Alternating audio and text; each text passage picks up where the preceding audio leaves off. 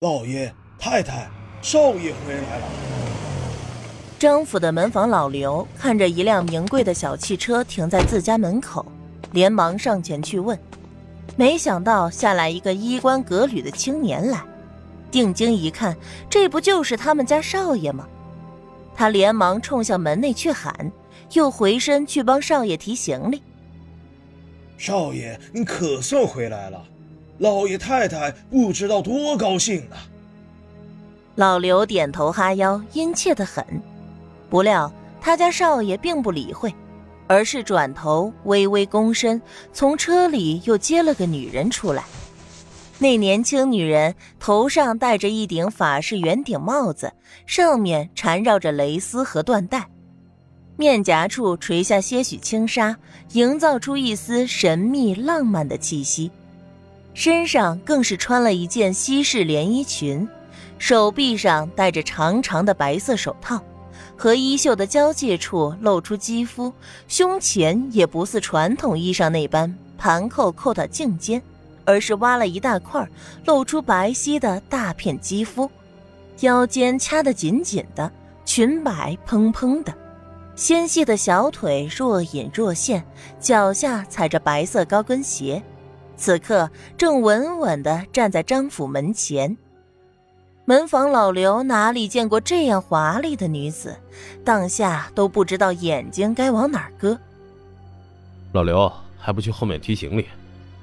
张卫民看着自家老仆这样的没眼色，忍不住地皱了皱眉，歉意而又温和地对那女子说道：不好意思啊，梅思佳，家中老仆无知，冒犯了。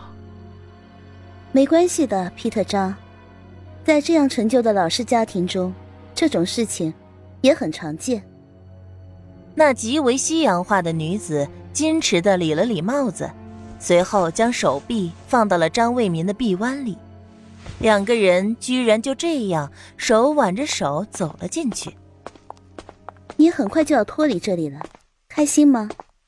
当然，你就是那拯救我的自由女神，我已经迫不及待挣脱这一切，与你携手共赴自由的国度。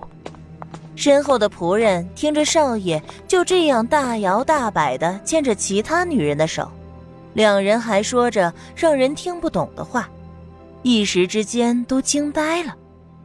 少爷这是要娶姨太太吗？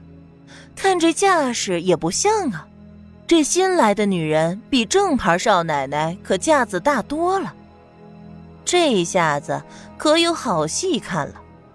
少奶奶一向待人宽和，话不多，可是再柔顺的女人也接受不了丈夫这样明晃晃的打脸吧，这还不得闹起来。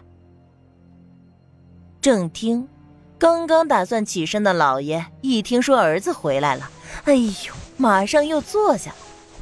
太太回房回了一半，忽然听见下人跑来禀告，连忙掉头回来。小脚走得急了，摇摇摆摆的也顾不得，扶着丫鬟的手臂一路疾走，等到了正厅，气喘吁吁的，额间都渗了汗，堪堪赶上儿子回来。我的儿啊！太太扑上去，一把就要拉过儿子，好好的诉说一下思念之苦。哎呦！身侧传来一声娇呼，原来是无意间扯到了那位江小姐。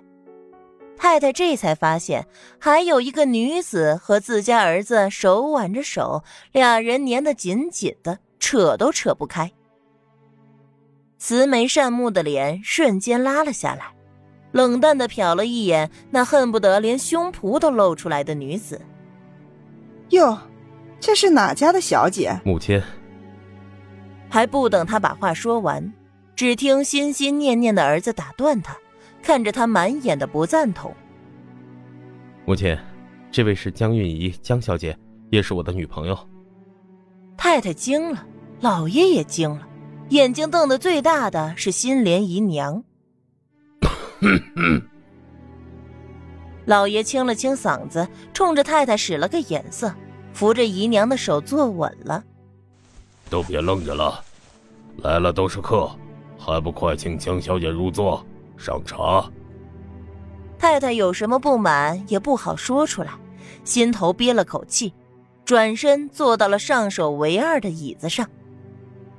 两个等着小辈请安问好，然后讲明白事情经过的长辈，只看见了他们引以为傲的儿子，殷切地邀请那女子坐下，又是喊下人精心服侍，又是嫌弃给女子上的茶不够好。那个在家里从小做少爷，金尊玉贵养大的儿子，在这女子面前居然成了个仆人。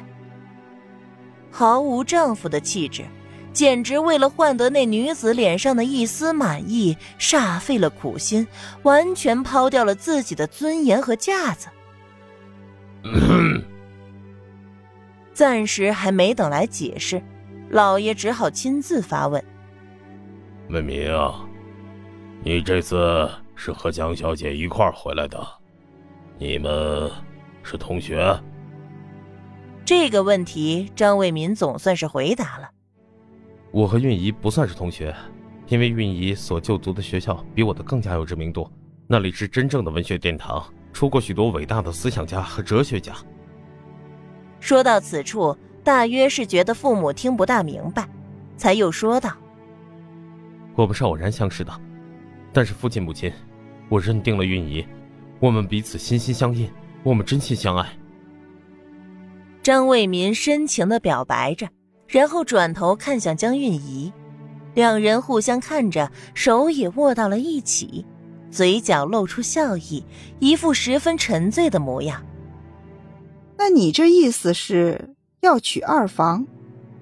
张太太隐约是明白了，实在是没憋住，问了出来。母亲？谁也没想到张卫民的反应居然这么大，他满脸的不可置信，瞪着张太太。